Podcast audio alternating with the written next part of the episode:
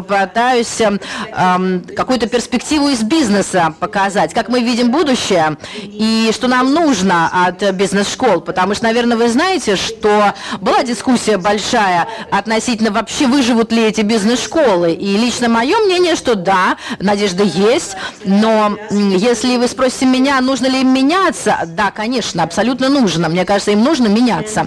И почему мне кажется, что они должны меняться, это потому что организация будущего будет отличаться от того, что есть сейчас. И работая в банке, крупнейшем российском банке, 300 тысяч сотрудников, мы работаем над тем, э, мы, на, на традици... у нас традиционная бюрократическая организационная структура. Но если подумать про будущее, то мы понимаем, что э, мы понимаем, какая должна быть стратегия для банка, и мы видим, что мир меняется очень быстро, становится очень все сложно, становится э, все технологичным очень, и мы вынуждены, мы должны, мы обязаны работать э, более, больше в командах, и то, что называется сейчас agile, то есть мы должны быть более прыткими, так скажем. Есть э, особые условия, скажем, когда ком команда может быть продуктивной. Команда это э, должна решать все проблемы, э, потому что э, проблемы бывают слишком сложны для решения одним человеком, поэтому нужно работать в команде. А это сложно, потому что у нас есть коллаборационные проблемы, психологические, психологическая безопасность каждого члена команды, всем, чтобы он чувствовал себя э, комфортно в команде. Нам нужны люди, которые смогут делать ошибки и э, быстро понимать и отвечать, реагировать на эти э, ошибки командой. И также мы сейчас проводим несколько экспериментов в Сбербанке. Вот один agile, как раз э, как об этом говорят э, много, в прошлом году много об этом говорили.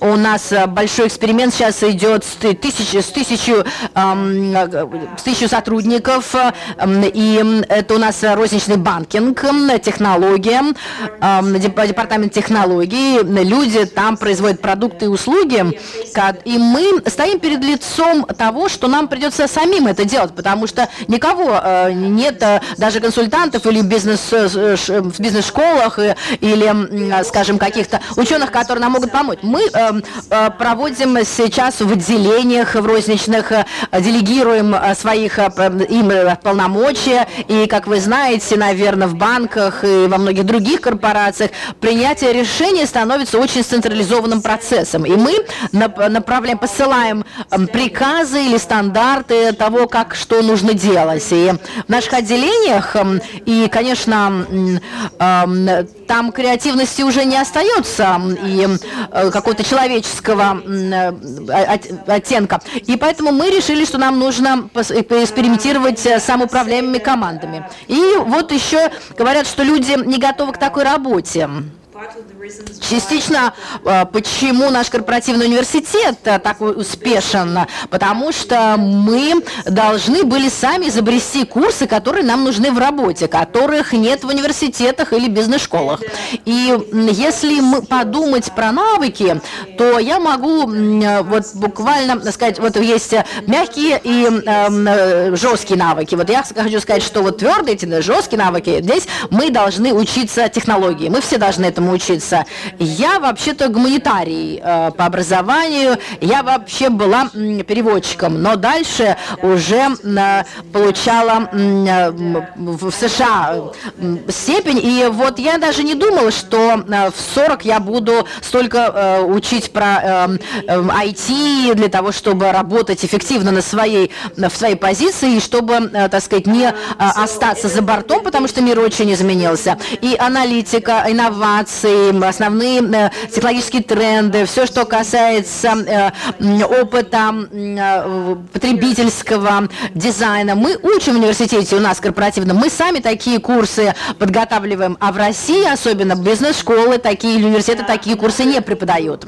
Еще одна большая группа, которую мы считаем необходимы нам, это так называемые мягкие навыки. И первый – это эмоциональный разум. И, наверное, вы все знаете, знакомы с тем, как Голдман это описывает, но можно сказать, что это способность человека на понимание того, что он хорошо и что он плохо делает, и способности изменить это, каким-то образом понимать, как вести свое саморазвитие, и с тем, чтобы управлять конфликтами, коммуницировать и так дальше. И еще раз надо сказать, что это не очень хорошо обучают этому в бизнес-школах, поэтому нам приходится самим вот такой, эм, такой делать микс разных методов, книг разных и пытаться эм, вот э, хотя бы сделать так, чтобы они хотя бы узнавали, о чем идет речь, потому что им потом придется быть эм, лидерами команд. Коллабора коллаборативное лидерство, я уже это говорила, про решение проблем. Я еще хочу сказать, что вот очень новая вещь, которая недавно, и мы только начинаем об этом думать, как э, это разработать, как решать эти проблемы, как проблемы, как эти программы разработать. Вот это эм, это, эм, это здоровье, энергия, эм, потому что мы думаем про здоровье наших сотрудников, и мы видим, что это очень увязано, эмоциональный разум и уровень энергии, энергии, энергетики человека. Никто этому не учит, студентов этому не учат, поэтому мы считаем, что это становится таким важным, и что не только мы, но и такие э, передовые э, компании, как General Electric, Netflix или Google и другие э, крупные а, компании говорят, что они готовы больше э, человека принять, человека с, с навыками мягких, э, мягкими навыками, а потом его переучить, чем взять кого-то, у кого как раз жесткие навыки хороши, но переучить его будет сложно. И вы здесь уже говорили о том, что мы, э, что мы представляем э, эту работу. Да, вот еще идеи есть относительно того, как бизнес-школы могут улучшить образовательный процесс на данный момент. И мне кажется, что это должно быть сочетание научной и практической работы, потому что э, человек, который работает в гос, на госслужбе или в бизнесе, э, мы, э, то никогда не найдет время для того, чтобы исследованиями заниматься или писать книги. Но у нас есть множество практических э, кейсов, которые могут дать практические навыки студентам. И если мы все это сложим в правильным, э, правильным образом, и мы это делаем в нашем корпоративном университете, на многих наших курсах преподают наши менеджеры, восприятие качества образования нашими сотрудниками возрастает очень серьезно. И мы это используем не только для наших э, сотрудников, но и для образования для представителей государства. Многие а, официальные лица приходят за образованием в наш университет, и мы актуальные вопросы обсуждаем с ними. Еще одна идея – это обучение на основе проектов. Чем больше вы даете концепции а, перехода от идеи к исполнению, тем лучше люди будут подготовлены к реальной работе. И последний момент. Алексей э, очень важную вещь упомянул. Это очень, я бы сказала, очень печально, как мне кажется, что и в России, и в Европе Бизнес-школы начали брать людей сразу после университета, колледжа, без какого-либо опыта.